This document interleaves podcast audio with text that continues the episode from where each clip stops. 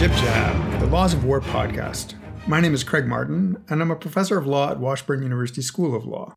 This podcast seeks to explore and explain various perspectives on the different legal regimes that govern the use of force and armed conflict, what I loosely and collectively call the laws of war.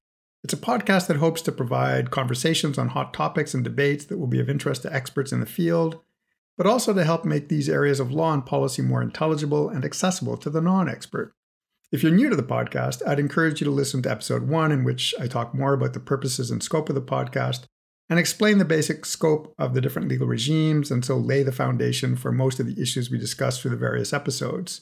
And if you're not new to the podcast and you're finding it enjoyable or helpful, please do spread the word to your friends, colleagues, students, and consider posting a review or a plug on social media. Our guest today is Judge Chile Eboe-Osuji, who recently completed his term as president of the International Criminal Court in The Hague. Judge Eboe-Osuji was a judge on the ICC for some 10 years and was president of the court for the last three of those years. Prior to that, he was a legal advisor to the UN High Commissioner for Human Rights, and before that, was a prosecutor at the International Criminal Tribunal for Rwanda. Originally from Nigeria, Dr. Eboe-Osuji is a Canadian, and he practiced law in Toronto before embarking on his international career. In fact, we may have been in practice at the same time, about a block apart in Toronto. And indeed, Dr. Eboe-Osuji is now returning to Toronto to take up a position at Toronto's new law school, the Lincoln Alexander School of Law at Ryerson University. In our discussion today, Judge Eboe-Osuji provides some reflections on his role in the development of the ICC and responds to some of the critiques of the court. We then turn to discuss a specific issue that was raised in the Ntaganda case, specifically whether the term directing an attack in the provision of the Rome Statute that covers war crimes should be limited in time to just the duration of actual hostilities, or it could also extend to periods of occupation and consolidation after the immediate hostilities are over, and as well whether it had the same meaning as directing an attack in the provision that governed crimes against humanity. There was a huge debate about this before and after the appeal, and criticism of Judge Eboe-Osuji's concurring decision in particular. This debate revolved around questions of whether the Rome Statute preserved differences between so called Hague law and Geneva law, and whether the Rome Statute was a source of law or merely an enforcement mechanism for existing law. And indeed, broader questions about treaty interpretation and the accessibility and intelligibility of law as an aspect of the rule of law. So while Ntaganda himself was convicted on other crimes and was going to prison for a very long time regardless, this one issue excited a great deal of controversy and interest in the international criminal law and IHL worlds. And in the course of our discussion, I put to Judge Eboe-Osuji many of the criticisms that were raised in this debate, and I think you will all find that his discussion of the issue is both fascinating and illuminating. And for those interested, we have posted on the website not only the decisions of the trial and appellate chamber, but some of the blog posts that debated the issue before and after the appeal. One note of regret in advance I'm afraid the sound quality of the Zoom recording of Judge Eboe-Osuji is rather poor in parts, and we were not able to entirely fix that in the editing. So apologies for that in advance. So, with that, let us get to the conversation. Well, Judge Eboe-Osuji, welcome to the podcast. It's an honor to have you here, sir. Thank you very much, Professor. You've recently stepped down as judge and president of the International Criminal Court. Uh, I understand you were a judge for approximately 10 years and president for three years. And it just so happens that we are speaking on the very day that the new prosecutor of the ICC is being sworn in. And so, before we get to the legal issues that we're going to grapple with today, it seems fitting to ask you if you might share some reflections on your time on the court, and particularly, perhaps in light of some of the criticisms of the court, not only from those that are obviously hostile to it, but also from some of the champions of the court and international institutions. What are your thoughts on the court's past and future role and whether it has been or will live up to its promise, so to speak? Thank you very much, Professor Martin. The, um, it's an honor to be on your show, a privilege to be here and to um, be able to uh, deal with all those questions you've raised. My time on the court, as you know, was the fourth president of the court. That's president number four. So the court is, uh, comparatively speaking, still young. And I happened to be at the court at the time when a lot of the, or of these issues needed to be addressed. Uh, when I was president of the court, I made it a deliberate objective to address some of those difficult issues myself uh, and not kick things down the road for somebody else to deal with later. There are issues that there are teething problems that haven't there.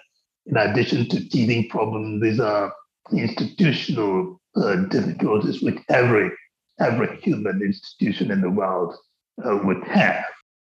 But I felt uh, it didn't help to skirt around those issues, try and sidestep them safely, and hoping that it should be somebody else's problem to deal with. No, that wasn't why I went in there specifically to confront some of those difficult issues, the issues I knew there'll be those who were punching me left, right, and center. And there were some of kind of punching that occurred. Right. But uh, it, was, it was all for a good cause, and I thought we needed to deal with that. So, um, in, in, that sense, it was uh, certainly challenging. Again, that was no surprise there at all. I, I asked for it. Right. I accepted the mandate, not only accepting the mandate, but also going about it in the deliberate way I thought we should go about things, taking on those difficult issues. Uh, that raised challenges or mandate right there. But also, I find uh, my experience of found it um, ultimately uh, rewarding in the sense that those issues actually dealt with a lot of them that we could, and uh, the remaining um, issues taken up by um, my successors in office. And there's a very, very able uh, president of the court now, a very good man who is also uh, very conscientious about what needs to be done. Right. And of course, one of the controversies that marked your tenure was the decision of the appellate chamber last year on the decision regarding the authority of the prosecutor to investigate possible war crimes and crimes against humanity in Afghanistan. This was, of course, quite controversial. It predictably provoked a, a, rather nasty reaction from the Trump administration in the United States. But the decision, as I understand it, arguably corrected the understanding of the, the scope of the prosecutor's authority and the standard that the trial chamber is limited to in approving or rejecting the prosecutor's request to initiate an investigation. But it also perhaps answered some of the concerns that the court was disproportionately focused on African conflicts and reluctant to investigate the acts of major powers, you know, you weren't one of the judges on the panel in that decision, but do you have some thoughts on the importance and significance of that decision for the way forward for the court? Thank you very much. The, first of all, I was not one of the judges on the panel. Uh, I stepped aside right. on that case for a specific reason. The specific reason was that, however it went, whichever way the appeals chamber decided it, it was bound to provoke a storm that required somebody to um, deal with at the diplomatic level and me being the, uh, the highest diplomatic officer of the court, I felt that there were 18 judges, including myself, and there was no shortage of judges to step in and replace one judge. Here's what I would have been on the case but there were no 18 uh, chief diplomats of the court. That was only one. That was me. Right. So that was one case where I felt that my service to the court was better done with me stepping aside and dealing with the diplomatic fallout that needed to happen to explain the judgment, defend it if it needed to be defended, than for me to be in it. And then when all these storms started coming in, that we nobody to uh, play the other role. But let me put it this way had I been on the panel, the decision the appeal chamber reached uh, would not have been different. It would have been the same uh, decision. I might have issued a separate opinion, which may not have, might have criticized a separate opinion that would have basically shored up the, the decision itself, not a separate opinion that would take away from it. No, know, with separate concurring opinions in addition to what we said in general. I also believe that this decision was correct, and here's additional reasons why. That is what would have happened if I had been the case. So right. um, the point is to say, I strongly believe that the appeals chamber arrived at a right judgment in that case. And on that point, it's interesting the way you approach that question, and it was a correct way, the way you approached it. You see, oftentimes people, what they put up front as quote unquote criticisms uh, the court had faced um, somehow people don't pause to acknowledge the good work that God has been doing. And that was one such instance of very good work done. That judgment was issued when the judges themselves, the few judges, sat directly above them this sort of Damocles that the Trump administration was wielding, direct threat, mm-hmm.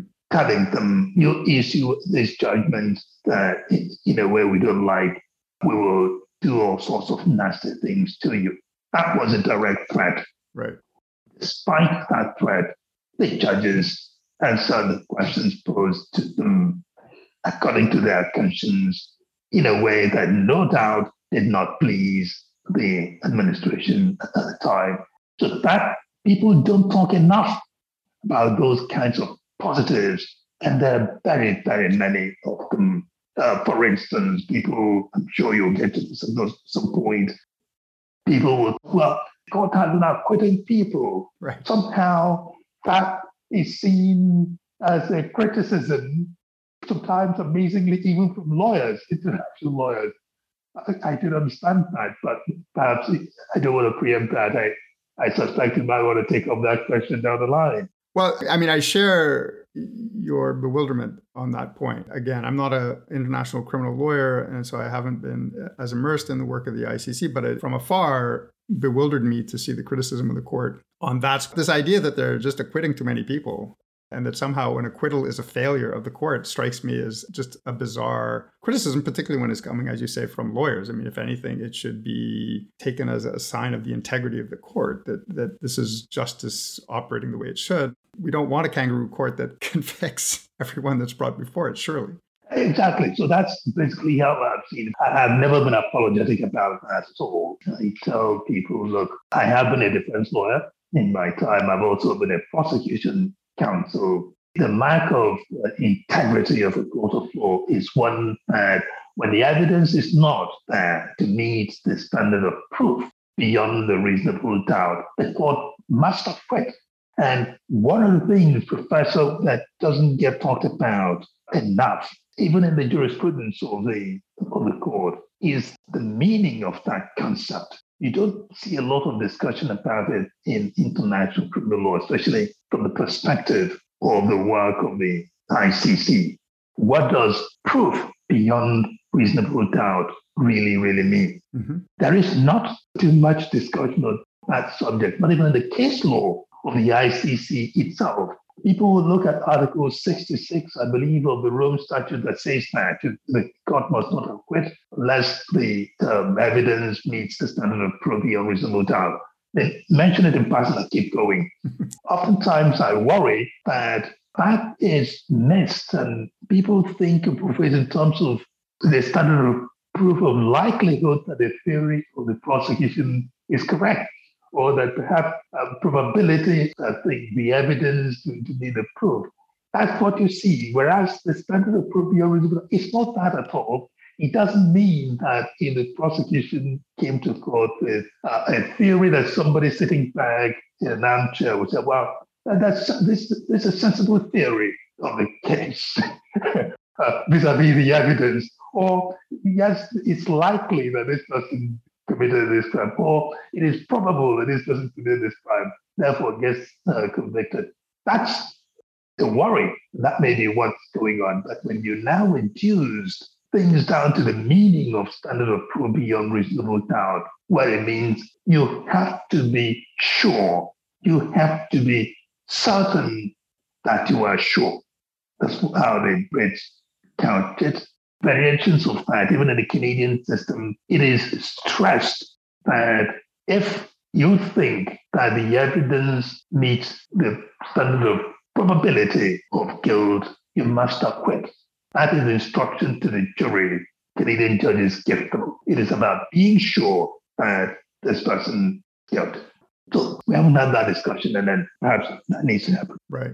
So I guess to be as fair as possible to the criticisms that the court is acquitting too many. Underlying that criticism may be the sense that the prosecutor is not doing a good enough job in building the cases, or that, as you say, finding the evidence, developing the evidence, developing the arguments. I mean, do you think that there's anything to those criticisms? Absolutely not. I do not at all think the prosecutor uh, needs to be uh, blamed for not doing good enough job. If I were the prosecutor, my approach would be I will approach my job from a different perspective. I will approach it from this perspective. My job as a prosecutor, I will tell the world. I remember I used to be one, not that level I was, you know, prosecution counsel in the courtroom. Right. But my approach to it, that uh, job has always been what you and I know from the Canadian case law, King versus Boucher or Boucher, you say in English. They say the job of the prosecutor is not to win cases. Right. That is not the job of the prosecutor. You're not there to win cases. You're there to prosecute with robustness, right, with integrity, and then marshal the evidence robustly, right, resolutely, and then leave it to the judges to decide. And whatever the judges decide after you've done your job, you say, as the court pleases and you leave it at that. The essence of the work of the court, in my view, the stress really is on accountability, not on conviction. Right. The idea is that no one should be above the law, however high the accused person or suspect might be. Uh, they have to be brought before impartial judges, independent judges, to render account of their conduct. That is accountability of it. Right. And that is the value of the court, as opposed to the time before the court, before the error that brought on this court, before the early 1990s, rather, when the international community decided to um, start laying emphasis on accountability. Before then, if you were the head honcho of your country or your kingdom, you could do what you wanted to people who were within your jurisdiction, your political jurisdiction, and nobody dared ask you any question. There was nowhere to ask you that question. Got away with it. Right. But now the new regime is that anyone who does those nasty things should be prepared to explain themselves somewhere. That is accountability, render account. If in rendering that account, the explanation makes sense or the evidence is not established, the judges will say, sorry, we cannot convict, we must acquit. And that is serving the purpose of the court, forcing people to render account as opposed to when there no such thing possible. So that is where the emphasis will lay. I practice law in, in Toronto uh, as a defense counsel. Now, when I was in practice, I don't know if they've changed this rule now. There was an obligation in domestic abuse cases, say domestic abuse, you know, sexual mm-hmm. or physical violence. Whenever there was such suspicion in a case or a complaint made to the police in Ontario, the Crown or the prosecutor was required to take the case to court. Right the prosecution had no discretion to say, well, we looked into this thing, uh, there is no evidence to support the charge. No, the case must go to the court and let it be the judges that decide whether or not the case was up to snuff. So that was one instance where you could not be saying prosecutors are took cases to the court in those kinds of cases if the case was, you know, uh, the defendant was acquitted, the prosecution had failed. Right. I would bring that kind of uh, attitude to the work of international prosecution in the sense that where there is, there is bad conduct and the evidence shows probable cause, probable cause, and that's a much lower standard than some of prove beyond reasonable doubt. The prosecution needs to take that case to court. Let the world see transparently right. how that matter is resolved. So it's not about somebody saying the prosecutor refused to take a case to court for XYZ reason. Right. Or took a case to court for XYZ reason. No. Meet a certain minimum threshold, notwithstanding that it doesn't meet the standard of proof beyond reasonable doubt. Take it to court and let the world see how that is resolved. So that is how I would approach. So I would not at all criticize the prosecutor because there are some convictions and there are some acquittals. So everyone wants only the story of convictions and not, not the acquittals. Interesting. Well, we should turn to the case uh, that we want to spend most of our time on. Uh, and this is the appeal chamber decision in the case of Bosco Ntaganda, a leader of a non state actor, an armed group operating in the Second Congo War. Now, you were one of the judges on the panel in this case, and you wrote a long concurring opinion that attracted considerable attention and quite a bit of debate. In fact, the issue that received a great deal of attention both before and after the appeal decision was handed down was the prosecutor's appeal of the trial chamber's decision not to convict uh, on charges against Ntaganda for the specific war crime under Article 8 2E4 of the Rome Statute of, and I quote, intentionally directing attacks against, among other things, buildings dedicated to religion or hospitals and places where the sick and wounded are collected. Now, the charges related to violence that was done to a church and a hospital in a so called uh, ratissage operation after the forces commanded by Ntaganda had attacked and taken a town.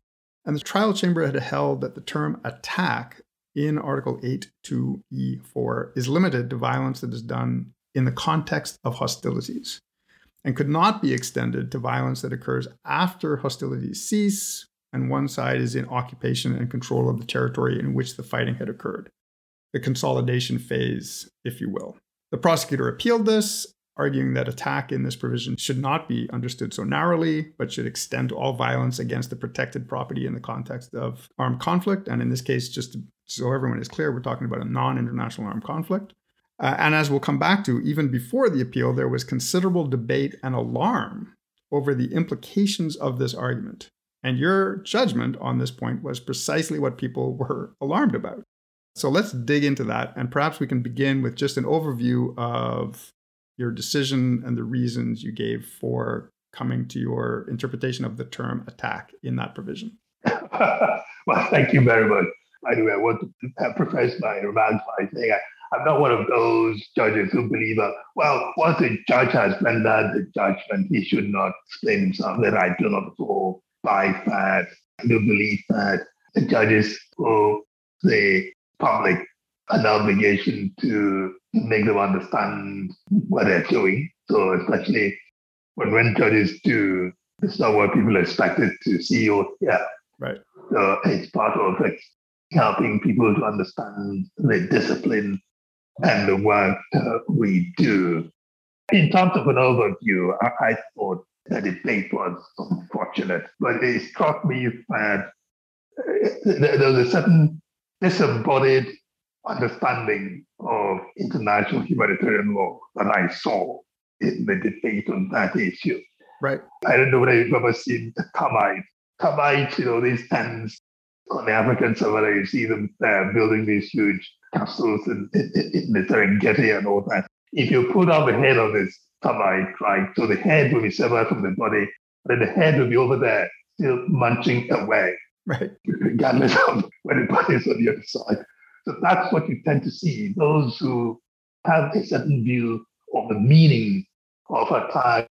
That meaning I saw struck me as disembodied from the entire purpose of international humanitarian law when you know the leaders of the world decided starting in 1856 onward when they, you know, the, uh, the Declaration of Paris and all the way to St. Petersburg Declaration of 1868 down to the, the first, you know, Hague Peace Conference of 1899 and other instruments in between.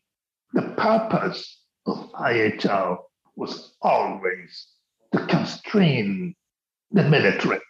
So, in order to protect civilian population and in order to protect civilian objects from the operation of war or the effects of war.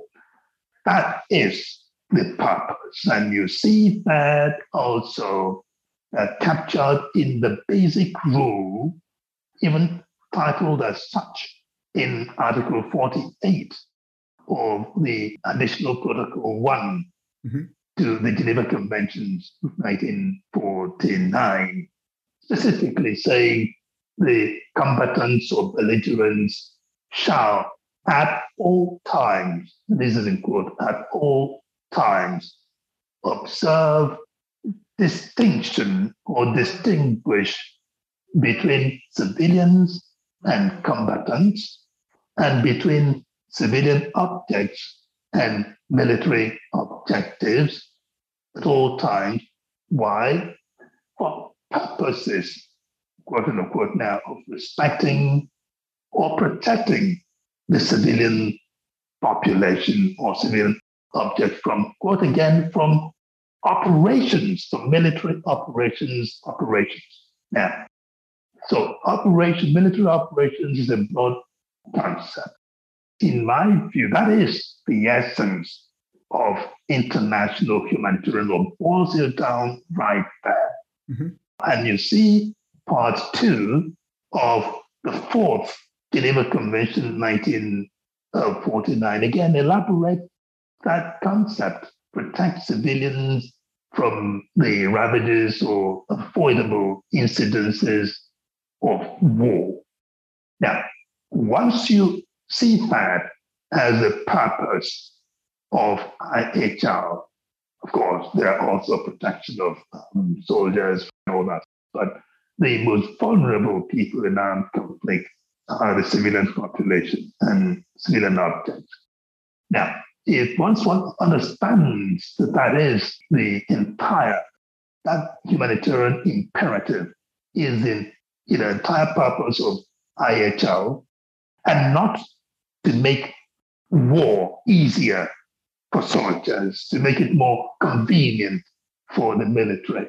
You begin to see how strange the debate got as it did in the case we were doing such that you would then say, well, uh, you see the military units or battalions, or whatever, that have taken over a certain area, and having done that, they occupy hospitals and you know attack patients in the hospitals and shut it up. Now, that's not an attack because it did not happen as part of uh, when this were moving in to occupy the place. I mean, I just could not accept that view of IHL. Right. And so we can get into a little bit more of the, the technical aspects. But before we do, I mean, I think related to how you've just explained this, you know, one got a strong sense in reading some of the amicus briefs and some of the essays that appeared both before and after the appeal that many people, and I think a lot of them were former military lawyers, were acutely concerned about maintaining some distinction between so called Hague law and Geneva law. And there was this sort of sense that oh, attack, as it's referred to or implemented in Article 82E4 of the Rome Statute, is a part of Hague law, and that you have somehow conflated it with Geneva law in the way that you've interpreted it. And one gets the impression from your judgment, and I think from your comments just now, that you are not at all convinced that one should maintain this distinction. Absolutely not, Professor. And let, let, me be blunt about that. uh, uh, how could you have guessed? I'm not impressed by that. Okay, look, let, let's be clear here, as clear as I can possibly be. the law is for the people. The law is not for lawyers. The lawyers do not have the right to say, hang on, let's try and see how we can make law more arcane so that the ordinary person who's who's supposed to govern themselves according to this law will be lost trying to figure out what the law is trying to tell them. That, in my view, is not what IHL or any aspect of law is about. So the idea is how can we make law more readily understandable to the average person whose conduct is regulated precisely by that law. Now, when you begin to make that distinction between the Hague law and the Geneva law, I don't know where how people, quite frankly, got onto that sort of train of mindset to be able to assert it so boldly. The IHL has been progressively uh, developing along the way, again, for purposes of regulating armed conflict, making the fighting of wars something that should not impose avoidable burden on the most vulnerable victims of such an enterprise, right? civilian population. Right. Now, in doing that, the people who conduct are called into question are not the military lawyers who are at headquarters or who are billeted in the background, you know, when there's a doubt, somebody goes and asks them a question, and then they get into these arcane discussions that would make the heads of their commanders swim. Oftentimes, you hear commanders complaining that the military lawyers confuse them. I mean, that is a complaint you hear. When they get confused, some of the consequences of that becomes people just take a decision on what they believe uh, they should do. Frustrated military commanders to say, okay, this is what we're going to do. Forget, uh, let's not have that uh, lawyer who's going to confuse us with all this stuff. Let's do what makes sense there. And what makes sense is usually what's more convenient for the military. Right. Whereas if you made it simpler, simplified it, it becomes easier to understand that I cannot accept at all that you're going to tell a military commander, well, or a soldier, that if you are in the context of an armed conflict or you're fighting a war, there are two regimes of international law you have to worry about. One is one that's called crimes against humanity, and that's acquired a certain definition over the years, over usage. So that regime operates both in peacetime and in wartime. So as you're fighting your war, you also have to be careful about that regime of law. Now, there's another regime of law that guides us more traditionally from time immemorial. That is the laws of war. That also operates when you're fighting a war. So you have two regimes crimes against humanity, war crimes. And then you tell that soldier, well, uh, there's something you will do, and then it comes to the equation of an attack. So that thing you've done is an attack uh, in terms of crimes against humanity. But if it's war crime, it is not an attack. And I'm saying, okay, even that alone is enough to make people say, let's stop and think, is this what we want to be telling private Bumble in the field? Right. And uh, to be fair, I mean, I guess it's even more complicated, at least from the critics' perspective, because they're saying not only is there crimes against humanity and war crimes, but within the context of war crimes, there's so called Hague Law and so called Geneva Law. And there's a distinction between the two. So I'm going to circle back to the war crimes and crimes against humanity distinction in a moment. But before we leave the Hague Law, Geneva Law distinction, one aspect of the criticism, and this was a criticism even before the appeal decision was handed down, it was sort of unpacking the prosecution's arguments in advance of the appeal, was this idea that if attack is defined as the prosecutor argued and as you as you accepted in your decision, that it makes other charges in Article 8 of the Rome Statute redundant. So it seems to that this definition of attack, extending it beyond the immediate conduct of hostilities to the ratissage operations and operations of consolidation after hostilities have arguably ended, will then swallow and make redundant prohibitions against pillaging, destruction, and removal of objects, and so forth. And that because it makes those provisions redundant, that can't be the right interpretation of the statute. What are your thoughts on that? Again, uh, yes, we, also dealt with that, if not directly, that was definitely on the mind. We tried in, in the case to deal with that in the sense, for instance, of saying you have to bring um, common sense to bear. It's one thing to say, okay, what is the definition of attack? You can have that definition, but then say, well, notwithstanding that this is the definition, right? But because there are some specific provisions that guide the conduct, right? So those specific provisions become more specific. I mean, in law, we know how to deal with that. You know, specialibus, generalibus, derogant, and all that. So when you have a general and uh, some specific regime, then you abandon this uh, general regime and use the specific regime to solve the problem. But that doesn't discount the importance of the general regime for the sake of those instances where you have no other special regime that should guide conduct. So that is the way to look at that. So look, let's give attack the meaning it should have. After all, Article 31 of the Geneva, this is the uh, Geneva Convention that we all love, nobody detracts from that, of the law of treaty, says uh, treaties are to given their natural meaning, words are giving their natural meaning with special regard to the object and purpose right. of the treaty. So if you have the object and purpose of the treaty is to protect vulnerable people from you know, avoidable uh, consequences of or effects of war, that is the object and purpose. Uh, you have you're required to give what a specific meaning. The word attack has has a meaning, a natural meaning.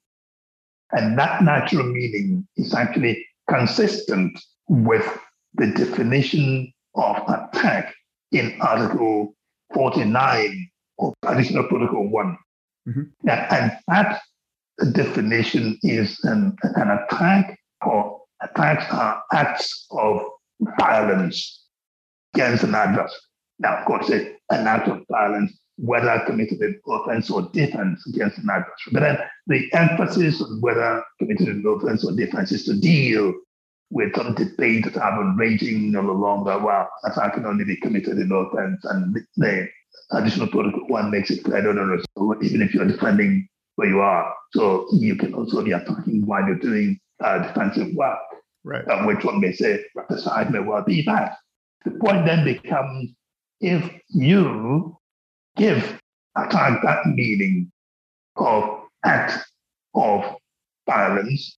And then on what basis does one come to then subtract from that definition on the basis of, well, we have to maintain a distinction between the Hague and Geneva law. Where does do the laws of IHL say that? The state parties, if that's what they wanted to do, then they should say so that judges, as you apply IHL, make sure that you do not conflict the Hague law and the Geneva law. And we will operate on that basis. But to the extent that I do not have that instruction, right.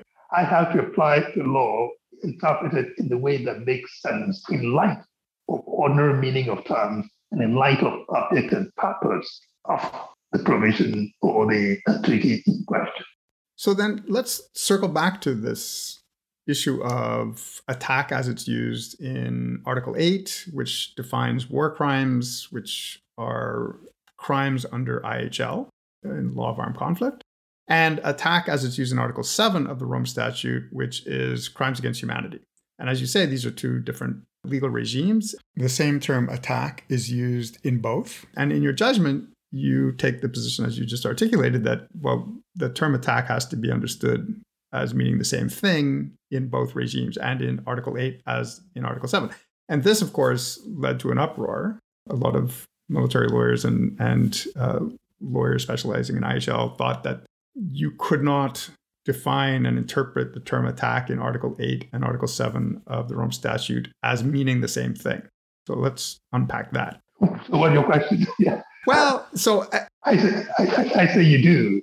Yes. yes. But is there anything, presumably you don't think there is, but I guess we could unpack why you don't think there is any basis for this argument that crimes against humanity a different legal regime. The crimes are defined quite differently. As you point out, crimes against humanity can occur outside of armed conflict.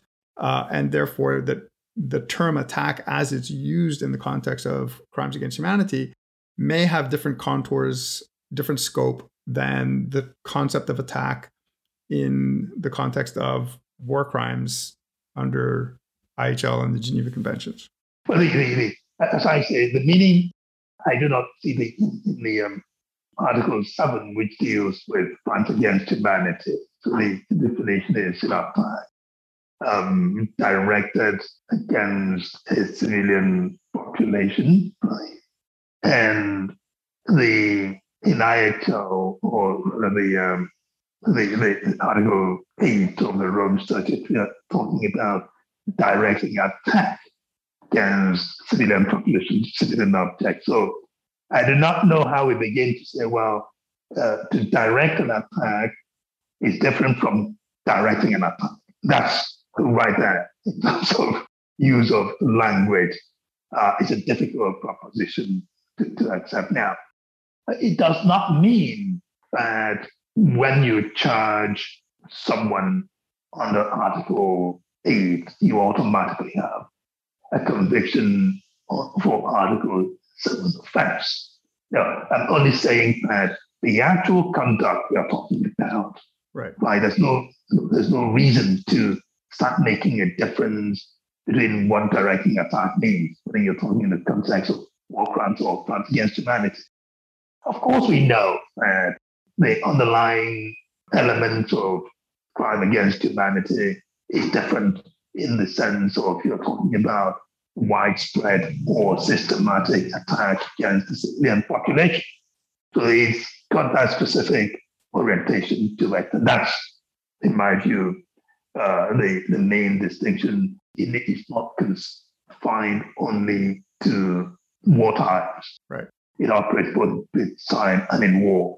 Whereas the war crimes, Article 8, operates only in the context of war, conflict, and then the nexus requirements. Right. The conduct has to be connected to the ongoing um, conflict. It has to have an orientation towards, you know, the side who's doing it in their military strategy and operation, that sort of thing. So you have that those nexus requirements there. But beyond that, right, the actual conduct itself, I see no reason to, you know, start reading directing attack differently from directing attack uh, in another context.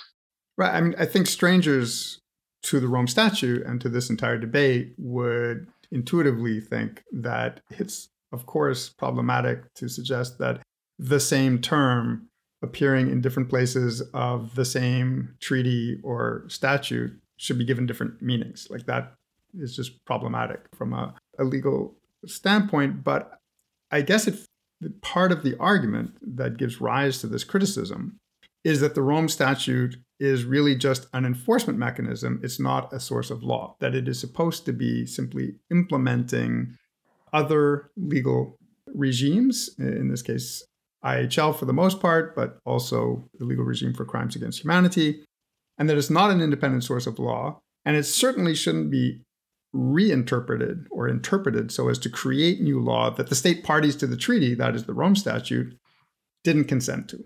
We're looking at it from that perspective. Is there anything to this argument that, well, you can't be defining a term that is essentially from the legal regime of crimes against humanity the same way as defining the term uh, under IHL from the Geneva Conventions, for example? I do not accept at all that the Rome Statute is only about enforcement and, and does not create uh, no that that's not correct at all. Some would say that that argument right there you can see it kneecapping the aggression provisions of the statute. Right. And that exposes right there the flaw in that argument. There are many provisions in the Rome statute that uh, you don't find squarely in existing you know, international law up until then.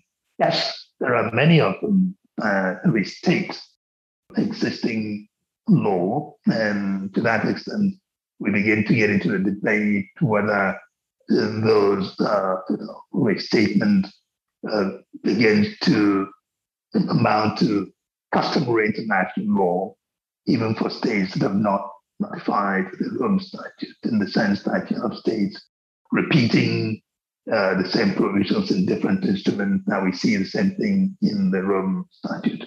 So yes, there are some provisions in the Rome Statute that uh, um, you know, repeats existing regimes, but the Rome Statute is also a source of international law, specifically so for those states who have consented to it.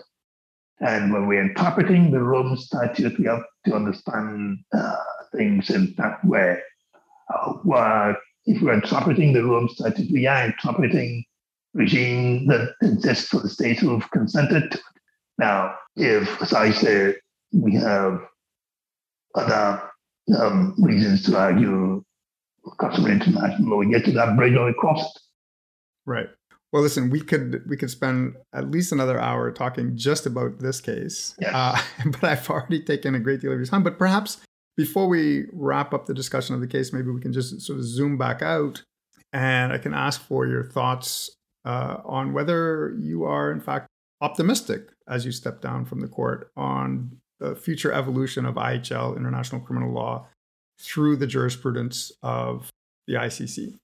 Uh, yes, I am optimistic. Well, I, of course, you say yes, you say that. Uh, yes, I do.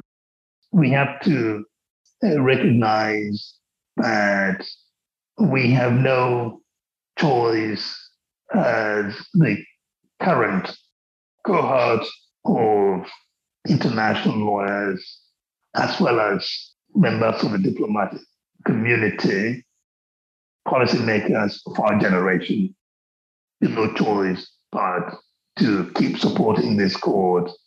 We have no choice because uh, and there's that song that you never know what you've got until it's gone. Right. What you don't have, you're paying for. But when, when you get it after a little while, you start taking things for granted. And that is where we are. Right. With the Rome Statute, with the ICC. But if we look around and consider that the ICC was created at a most improbable window of opportunity in international affairs, which window of opportunity is gone as we speak. It begins to dawn on us what this thing means. Uh, it was created after the end of the Cold War, and that was a wish that started in 1919. Didn't come to fruition until 1998 because the East and West decided to get along finally. Cold War ended 1989 it was. There was a fresh, you know, if we can call it spring, now we like to speak of Arab Spring and all that. There was a sudden spring in the air after the, you know, demise of the Cold War. Nelson Mandela right. released from prison, the fall of the Berlin Wall, and with a great optimism right. that enabled the leaders of the East and West, all right, let's our, try and put our differences behind us and try and do something different for humanity. And they tried to do that. Created the International Criminal Tribunal for, for Yugoslavia and Rwanda, and used that opportunity also while, while we're at it, let's revive that permanent international criminal court project that stalled along the way. And they quickly did that and created the court. Now, so we have the court.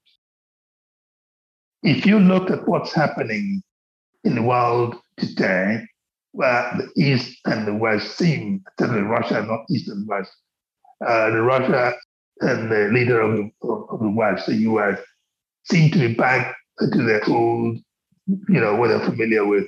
it becomes difficult to imagine another project of this kind taking off in future.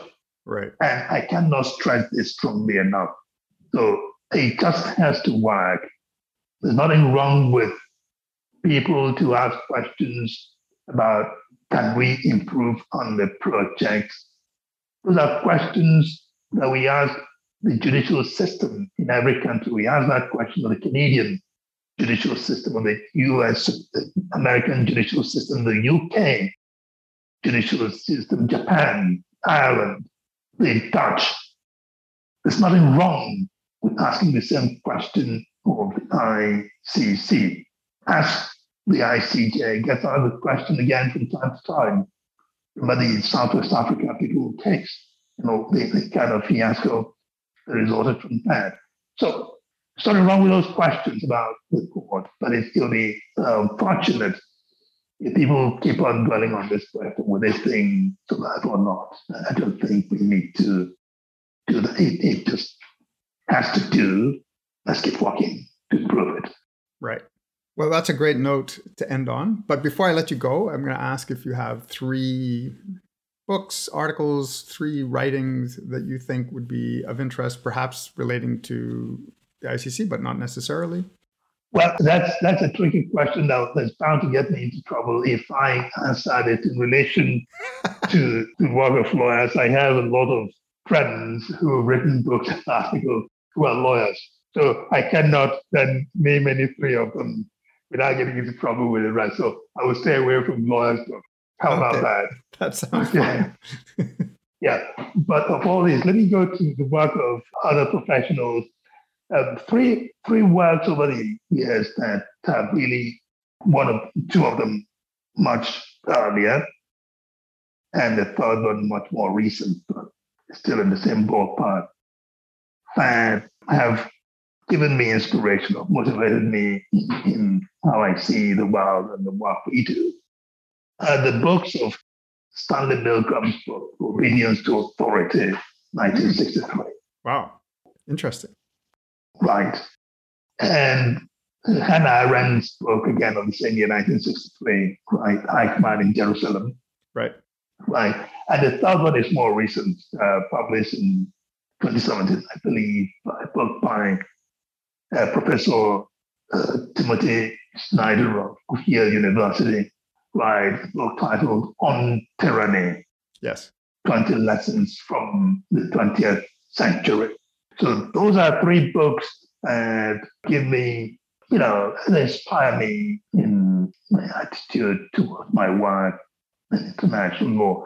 Uh, Stanley Milgram basically tells us how easy it is for people to do evil without being designed to be evil people. That's right. You feel that there's somebody else who's making you do it and whom you are bowing to or respecting or yielding to their wish, either declared wish or undeclared wish. You're reading them, all right, this is what they like, this is what I think they want me to do, and they want me to do evil, and I do it. There's a lot of that sort of thing that goes on at different levels, different levels, right? And of course, as it is when it comes to uh, what Eichmann did Right. And there was some ethics also the other book. Yes, I, was made to do it. I just just um, this boring bureaucrat doing my job. So that is Hannah Arendt's second book, The Banality of Evil. Again, is it that folks can do awful things without necessarily intending it it makes us say, let's be on the watch out and guard against that. Not only in what others do, but in what we ourselves do. Can be as small as you are in the office and a boss comes and wants you to, you know, thank somebody who's your own subordinate, your middle manager, and because this boss just decides this is what needs to happen. That's and and then you go, oh, I want to be the boss. All right. So we feed the sheep to the wolf. And they say no. And it happens in international organizations. So that's one thing. So uh, those two books impressed me. Of course, the Professor Snyder's book on, tyranny is uh, has its own specific objective. Again, let's not think that what happened in uh, the Nazi Germany could not happen in the United States. Yes, exactly the same thing can happen there. And it's some of the most liberal societies. If you have the wrong person turn up to want to reprise those conducts, whether or not they meant it, right. or whether they're doing what uh, people who are in that mindset feel they need to do to get that way. So these are three books that uh, impressed me much. Well, Judge Eboe-Osuji, thank you so much for your time today, for your insights, and thank you for your service on the court and for your, the service that you've provided to the world. Thank you very much. Thank you very much. Thank you. And thanks to all of you for listening to this episode of Jib Jab, the Laws of War podcast. Again, if you have any comments, feedback, critiques, or suggestions for future episodes, please do send me an email My contact info is on the website, which is at jibjabpodcast.com. You can also find links to the material discussed today and all the reading recommendations to date on the website. And if you're enjoying the podcast or finding it helpful, please do spread the word. Share it on Facebook, Twitter, LinkedIn, or mention it in your blog posts or other writing. And do tell your friends, colleagues, or students all about it. You can, of course, follow us on Twitter at, at JibJabPodcast for updates on the coming episodes and other discussion. This podcast is produced by me, Craig Martin. The opening music is by Dream Machine and used on a Creative Commons license. Until next time, stay safe, be well.